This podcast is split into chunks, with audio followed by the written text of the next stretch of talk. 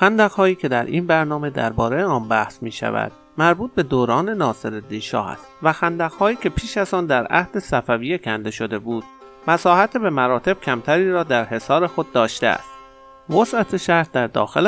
های گذشته در حدود 7 کیلومتر مربع بوده در حالی که های ناصری بیش از 20 کیلومتر را در بر می گرفت و اگر در ابتدا با وضع به سامانی حفظ شده و از آنها مراقبت به عمل می آمد در این زمان از حالت اولیه آنها نشانه بر جا نمانده بود. دیواره های آن در اثر برف و باران و سیلاب و خاکبرداری و بازی اطفال از میان رفته کف آن بالا آمده شکافهایی در آن پیدا شده که معبر عام گردیده بود. و از همین معابر هم بود که شبها کاروانیان و چارپاداران و امثال آن جهت فرار از مزاحمت دروازهبانان اموال و اسقال خیش را عبور می‌دادند.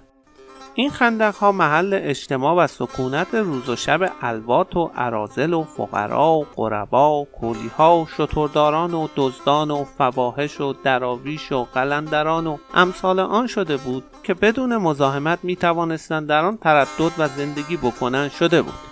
کلی ها و شتردارانی که در آن سیاه چادرهای خود را افراشته و قاطرچیانی که آن را معمن و گوسفنددارانی که آن را محل زندگی احشام ساخته و بی هایی که قار و دخمه هایی در آن به وجود آورده منزل می ساختند و فواحشی که این گونه دخمه ها را معوای خیش کرده و کارگزاری قاطرچیان و شترداران می کردن. ایزن هر قسمت آن توفیل دسته ای از لش و لوش و محل عرض وجود عده ای از اجامر و قمارباز و آدم لخبن و مزاحم و شریر که آن را محل درآمد خیش می داشتن. از جمله دراویشی که خلوتهایی از آن را جهت سکونت گزیده با چادر و حسیر و گونی و پارچه سرسایه‌ای برای خیس ساخته و خانقاهی فراهم کرده با عدهای مرید به صرف چرس و بنگ و هشیش و آن می پرداختند. و مهمترین آنها خانقاه درویش کوتوال در حوالی خندق دروازه دولاب بود که قلیانهای هشیش و دوغهای وحدتش مشهور گردیده و خانقاهش خراباتی که سرسپردگان را روزها و هفته معتکف آستان میگردانید و هنوز هم کوچه خرابات که نامش از آن خانقاه گرفته شده بود و قهوه ای که بعد از آن نزدیک خندق به وجود آمده و تا این اواخر یعنی اوایل حکومت پهلوی مراجعان را با چپقهای بنگ و دودادمهای مختلف به آفاق و ملکوت میکشانید برقرار بود. درویش ها در خندق های نزدیک دروازه ها فرود می آمدند و هر دروازه هر چند گاه محل استقرار و خانقاه درویشی می شد و چون فصل اقامت می کرد متعلق به درویش و قلندر دیگر می گرد.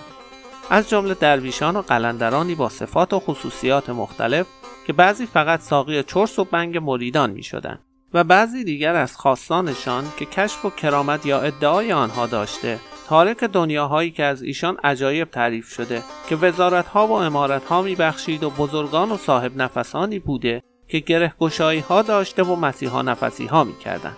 چنانچه ذکرش گذشت زوایای خندق ها محل سکونت فواحش و زنان تنفروش هم شده بود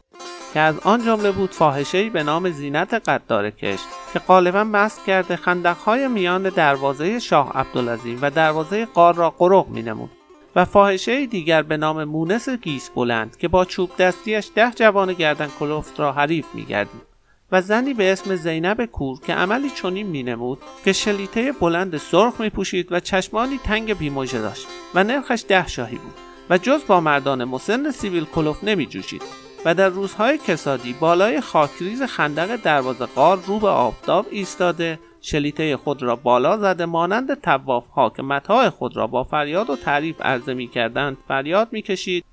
ایوه الناس ببینید و بخرید. من بازاری نیستم که در تاریکی غالب بکنم و مردم را به دور خود جمع می نمون. از دزدان و آدم های ساکن خندق ها دسته ای هم جماعت کفن دوست ها بودند که روزها در قبرستان گردش کرده قبور مرده های تازه را نشان میگذاردند. و شبها کفنهایشان را می بردند و برخلاف انسانهای دیگر که از آنان با نوجوانان و زنان و دخترانشان به ظهور می رسید. پس از آن کفندوست ها از بس مورد تن و لعن مردم و منبری ها شدند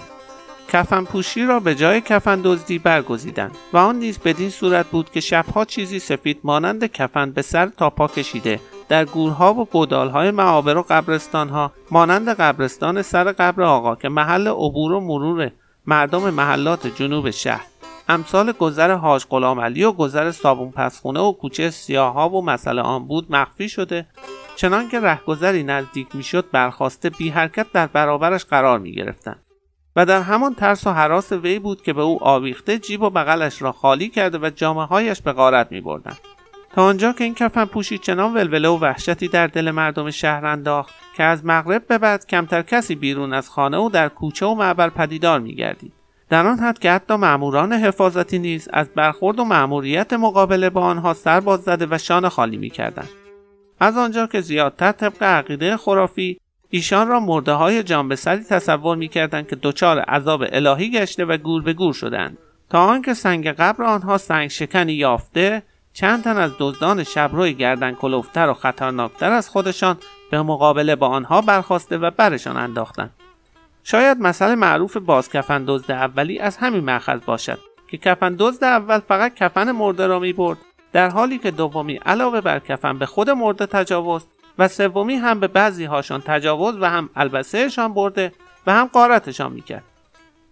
اواخر یعنی در اوایل حکومت پهلوی که در شهر نظم و نسقی برقرار شده دزدان و راهزنان و سوزمانی ها و دیگران از خندق ها رانده شدند. خندق ها روزها محل بازی اطفال و دوچرخه سواری نوجوانان و در شبها جای عیش و بادگساری جوجه مشتی ها و در نور محتاب مکان تمرین ساز و کمانچه تازه آوازخانها و مطرب های مبتدی گردیده بود. تا آنکه خندق ها انباشته و دروازه ها خراب و چهار خیابان شهباز، شاهرضا، سی تیر و شوش در محل آنها احداث گردیده که اگر به بعضی از اقدامات و کارهای آن دوران سه گذاشته شود گناه محو آثار باستانی شهر من جمله تخریب دروازه ها که دست گلهایی از زیبایی به شما می آمدند قابل بخشش نمی باشد. و این بود داستان خندق نشینان عصر ناصری که امیدوارم از شنیدن آن لذت برده باشید و تا برنامه دیگر بدرود